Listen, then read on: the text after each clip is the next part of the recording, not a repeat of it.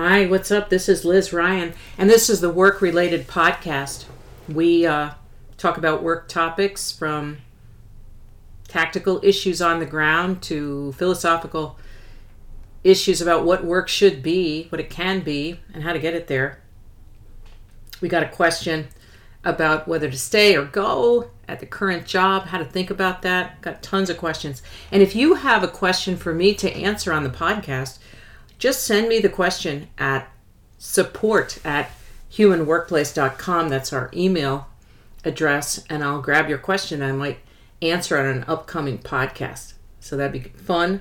I'd love to answer your question. So just send it to me.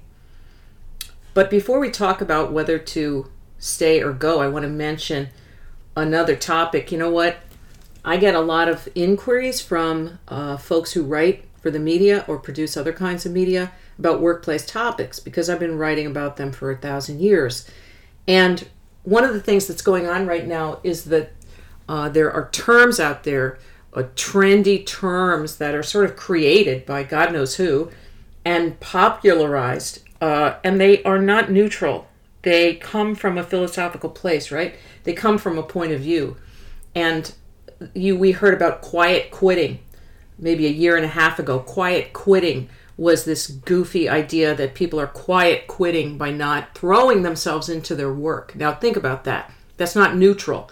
That idea of quiet quitting, it's virtually like quitting. All you do is come to work and do your job. But if you're not 120% committed to it, then you're quiet quitting. That's so insulting and ridiculous.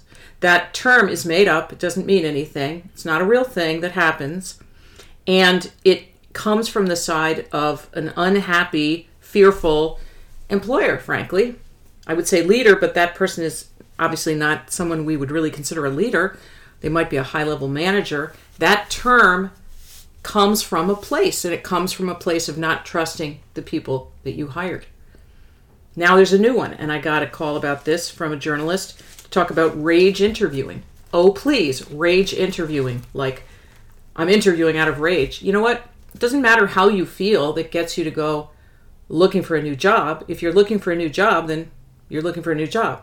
And the idea that it's a rage thing because you were treated badly means you're acting appropriately to stimuli, right? You're reacting the way we should react. If, if you're not treated well, then you should uh, look for a new job. And that has nothing to do with rage. And what I said, and the story is somewhere, it's on LinkedIn, I'll try to find the link.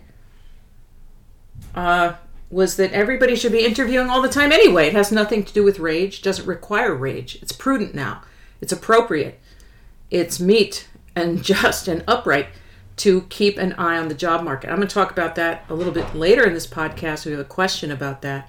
But I just want you to be aware of this bias towards scaring you, scaring you in the media uh, by saying if you don't give 120% to your job, then you're quiet quitting.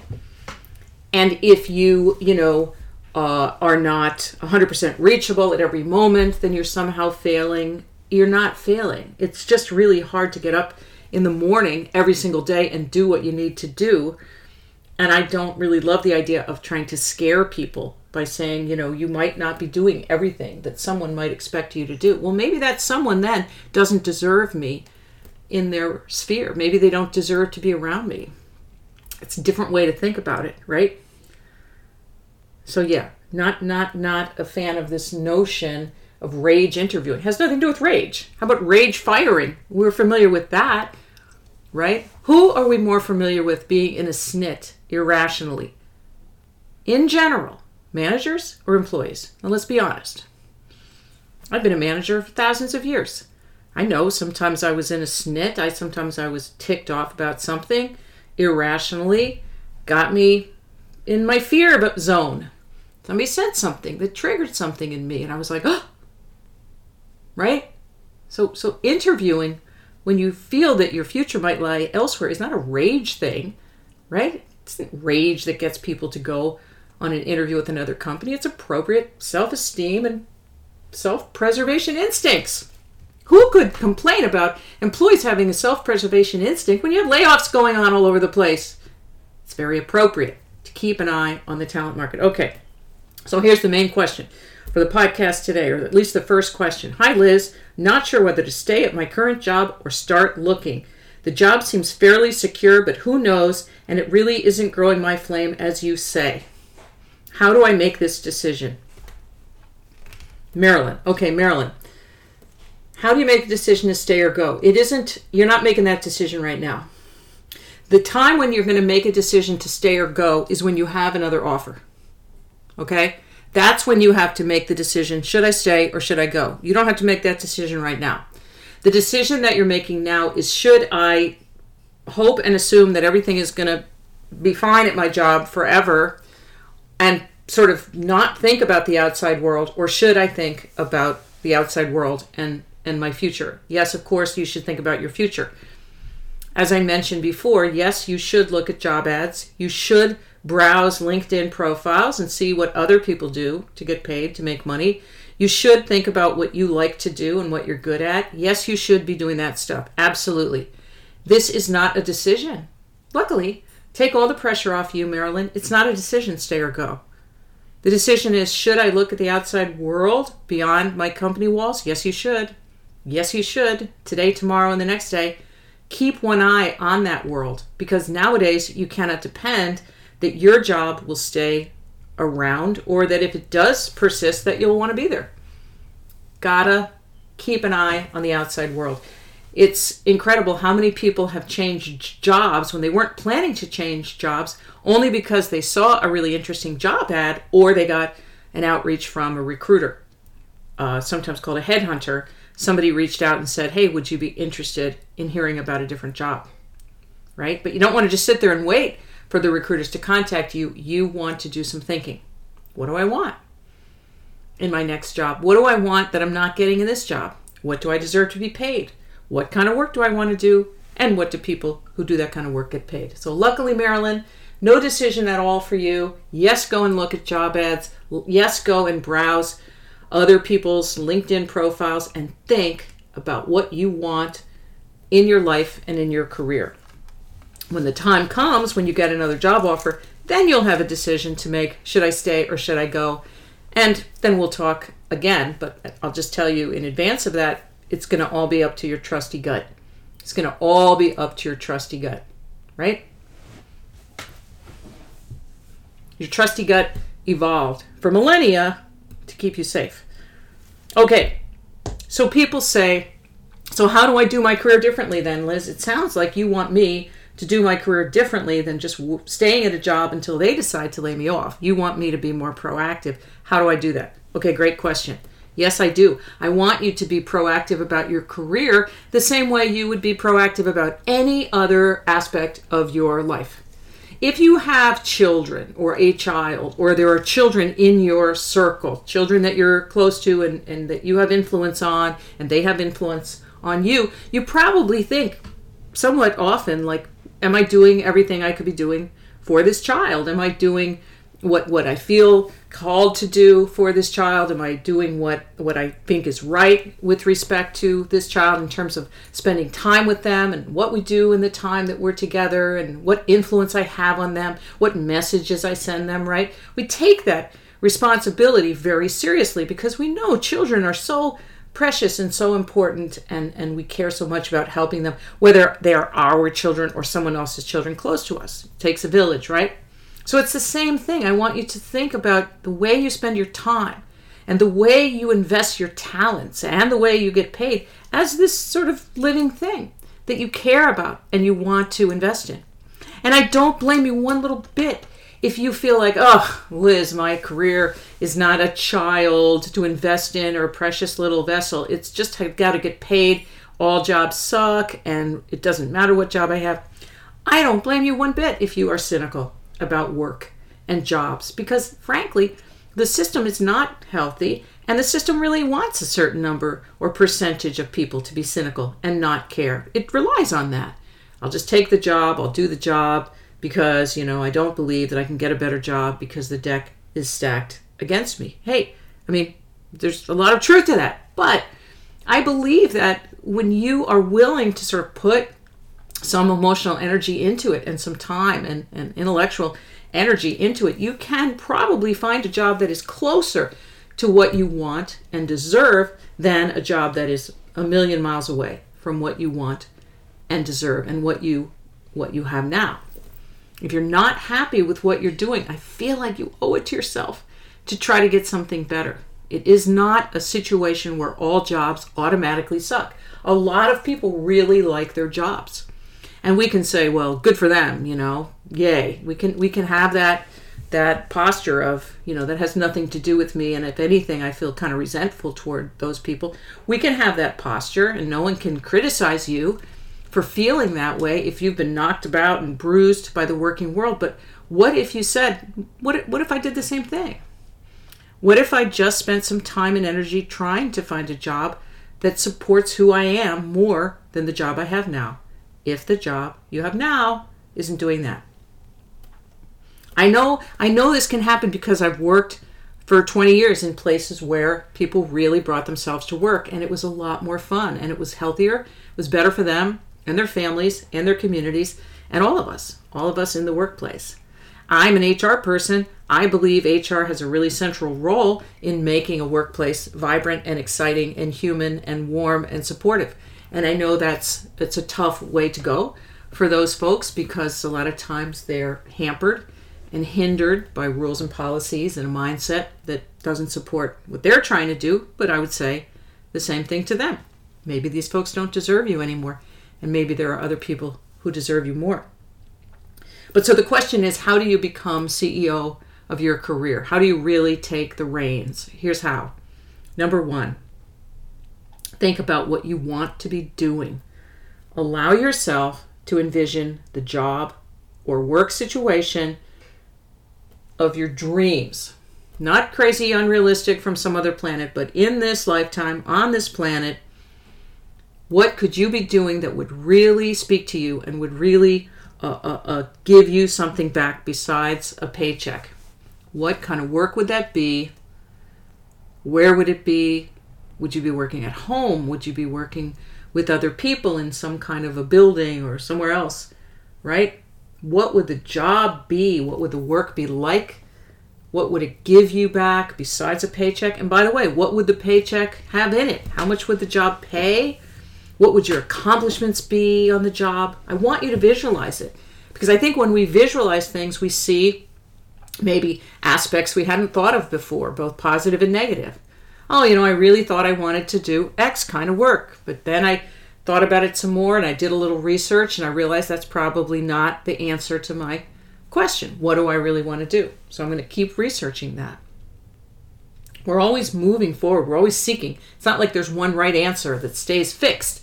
But I want you to think about that rather than feeling like my job uh, search at any moment is always going to be confined to the job that I think I can get. I don't think that's the right target.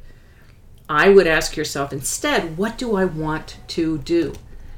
And maybe I could get that job more readily, more easily, if I really had a clear sense of me in the job. It's not just all about the qualifications on paper. It's also how would you view the job? How would you approach the job? And there's a lot that you can do to kind of take on this question of how do I take control of my career? How do I become CEO of my career? So if you want some to-do items, let me lay some to-do items on you right now. First one, like I said, is to think about what do I want? The second one is to think about what pain do I solve for employers or clients if I'm going to work for myself? What pain do I solve? Do I solve the pain of that our customers are leaving us and going to some other vendor? Do I solve the pain of employees don't understand how our health benefits work? Do I solve the pain of our systems are not keeping up with our company's growth or evolution and it's costing us time and money.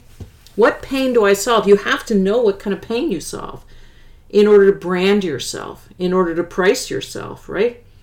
In order to interview with confidence, you got to know what kind of pain you relieve or eliminate for employers or clients.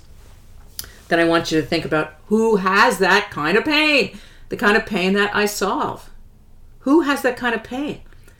might be organizations, might be individuals or couples or families, but who is it? What's the situation that creates that pain for them? Is it growth? Is it contraction? Is it when they have too many locations for the, the size of their management team? Really dig in like a business person. Even if you hate business, this is the time when it serves you to learn a little bit about it and step through that feeling of aversion or revulsion or whatever and learn about it because this is how you empower yourself. Ask yourself, who has that pain? And by the way, what will they pay to relieve or eliminate that pain? Because that's how I get paid. Right? Then ask yourself so if I have an idea of what kind of job I want to do next, or maybe the job after that, or the job after that, you can have a short term planning horizon. You can have a longer term planning horizon. It's totally up to you. But if I kind of have an idea where I'm headed in my career, what do I need to get there? Is it experience I can acquire here at this job that I already have? How amazing would that be? What can I get from my current job that will help prepare me for the next job that I want? This is how you take control of your career is by getting altitude on it, getting up above the ground. That's how you do it. And the final question on our list is what can I get where I am now? Because that gives you an assignment, a mission at your current job. What can you get from this job that will help you in the next job and help you get the next job? I doubt it's nothing. I doubt that there's nothing. A lot of times we don't ask that question and we work at a place and we leave the place and we say, dang, I wish I would have collected more of the good stuff that was available at that last job, but I wasn't thinking about it. That's why I'm telling you to think about it right now. All right, I've got a question. Hi, Liz. I'm treated like the assistant manager in my department against my will.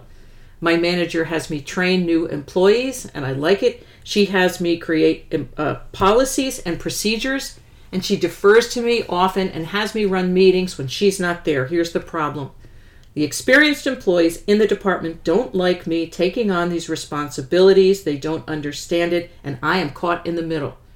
I'm not trying to boss anyone around. This is my manager's decision. What should I do? Mm, that's such a good question. Casey. This question comes from Casey. Okay, Casey. So, first of all, hats off to you that you're stepping into this breach, right? The manager doesn't have time, evidently, to do all the things a manager would often do, so they're giving you this these extra responsibilities, training new employees, leading meetings, and so on, re- creating procedures. All of that, Casey, all of it is going in your resume and your LinkedIn. Put it in there. You did it. Put it in there. You're a de facto assistant manager. Okay, great. So you got two issues potentially. The first one is you've got maybe some discord or some bad feeling because not everybody is down with the fact that you're in this assistant manager role unofficially. And that's a real problem that has to be resolved. The other one is is it cool for you to do this extra work? You didn't mention anything about getting paid for it. Um, maybe it's fine. Maybe you would like to be officially made the assistant manager. Maybe you would like to have your manager and other managers in your organization know that you have these talents and these abilities so you could be uh, a candidate for another management job that comes open. You got to think about what you want. Just like I said in the last little topic, you got to think about what you want. Because once you know what you want, then you can talk to your manager about it. Once you know what you want out of this de facto unofficial assistant manager gig. You, you got to know what you want. Do you want to get promoted at some point? Do you want to work toward that? Do you want to get a team leader or assistant manager or manager job in another department? Do you want to take all these new uh, pieces of resume fodder and go to another company? You got to decide. Because if you decided you wanted to leave, you wouldn't talk to your manager at all. There would be no point. But but but if you decide you want to stay, then you'll talk to your manager and say, I, I kind of have some questions for you uh, Miranda. We're going to call her Miranda. Um, first of all, thank you for delegating these tasks and responsibilities to me because I I'm, I like it. I like training the newcomers and I like answering their questions. I like uh, creating procedures. It's a very helpful way for me to organize my thinking around the way we get our work done. And I like leading meetings. But two issues, uh, Miranda, and I could use your help. So you're asking for help. You're not complaining, but you're saying, here's where I could use your help. Uh, because really, one could make the argument you could have said something already, but it's fine that you didn't because you're thinking, you know, working through this whole thing mentally. But now maybe you're ready to talk to Miranda. So you say, so the first one is, I would just like to get um, some clarity about your vision for me in this role. Is it a temporary thing because you're swamped, or is it is it are you developing me for management, or just what what are your thoughts about that and how this figures into my existing job description and and also into my my compensation over the long, medium, and long term. Especially if you don't have your performance review for a few months, is a good time to prep Miranda. I hope I'm getting a few bucks for taking on this assistant manager thing. That would only be reasonable. But the other thing is, Miranda, um, once I get a clearer sense of how you view me in this role, is it temporary? Is it a longer term thing? I would like to talk with you and construct some kind of communication plan because people in the department are confused and some of them are not super comfortable and have indicated that to me in various ways just everything from outright comments to body language to eye rolls and so on and i don't even blame them because they never heard that I was promoted, but they see me taking on all these quasi management responsibilities, and I don't blame them for feeling a little bit out of sorts with that. Like, why, why is Casey doing this stuff? You know, and and I think it warrants a conversation, certainly between you and me, and over time, you know, with the rest of the department. So let me know your thoughts about that, Miranda. That's how I would address it, Casey. But you rock. You're amazing and hats off to you for stepping into you know that new that new uh, adventure. All right, so Liz, how do I prepare for my performance review? You could have your performance review coming up. A lot of people do. Here's a quick uh, guide to preparing for your performance review, your annual performance review. First one is to write down what were your goals this time last year at your last performance review. What were those goals? Because you're going to need to be able to say how you did against those goals. Right? You're going to be able, you have to track and say, well, last year I was expected to accomplish X, Y, Z in the last 12 months, and here's how I did. And if there were obstacles, you're going to talk about those. Probably your manager's aware what those obstacles were, but it doesn't help to remind them. And if there weren't obstacles or you were able to surmount those obstacles and rock all your goals and break through all the barriers, good for you. But you want to, that's A number one in preparing for your performance review. Number two, you want to list and be able to talk about your accomplishments. Some of your accomplishments during the year your manager may be aware of, and others they may be completely unaware of. You got to remind them. Most managers manage several people. They're not going to know all the stuff that you accomplish. You got to call it out in your performance review meeting or a document if you're expected to prepare a document. The third thing you're going to talk about uh, uh, in your performance review and be ready to discuss is learning. What did you learn in the past year? I learned a ton about this. I learned a software program. I learned to use an application. I learned this or that. I learned a lot about uh, having a sales conversation, whatever it was. Capture your learning and share that with your manager. And then finally, be ready to talk about your plan for 2023 or your ideas for your plan that you and your manager will jointly construct. So it's a four point agenda. Your goals from last year and your progress on those goals, your accomplishments in the past year, your learning in the past year, and including tough learning. You know, this utterly failed and I learned not to do it that way the next time, right? And then finally, your plan or your ideas for your plan for 2023. Good luck with your performance review. All right, that's it for our podcast topics. I always want to remind you that if you could use help with your career, if you're in a job search, career transition, you want to get promoted at your current job, or you just want to look at the outside world because you're not sure whether you're in the right place over the medium and long term, get into our career coach directory, which is at humanworkplace.com slash directory. That's our career coach directory. I worked with these coaches, they're awesome, and every single one of them can help you uh, manage your transition. Do the exact same kind of work that I talk about on this podcast, looking at where you are and where you want to be and what it takes to get there, and zeroing in on a, on a sweet spot in your career direction branding yourself to get there, figuring out who has the kind of pain you solve and what you can get paid for solving that pain, reaching out, interviewing with confidence, really feeling good about yourself. This is what our coaches do with their clients. So check out the directory. There's a contact form under each coach's bio, and you can just reach out to them. Say, hey, I'd like to have a conversation, and they will have a conversation with you. Talk about whether career coaching is something good for you to do. And you, if you are looking at your own life and career path and journey and thinking maybe you'd like to work for yourself, have your own business, you could become a career coach. I'm super happy to help you do that and join our career coaches teaching and coaching the human workplace curriculum and mindset.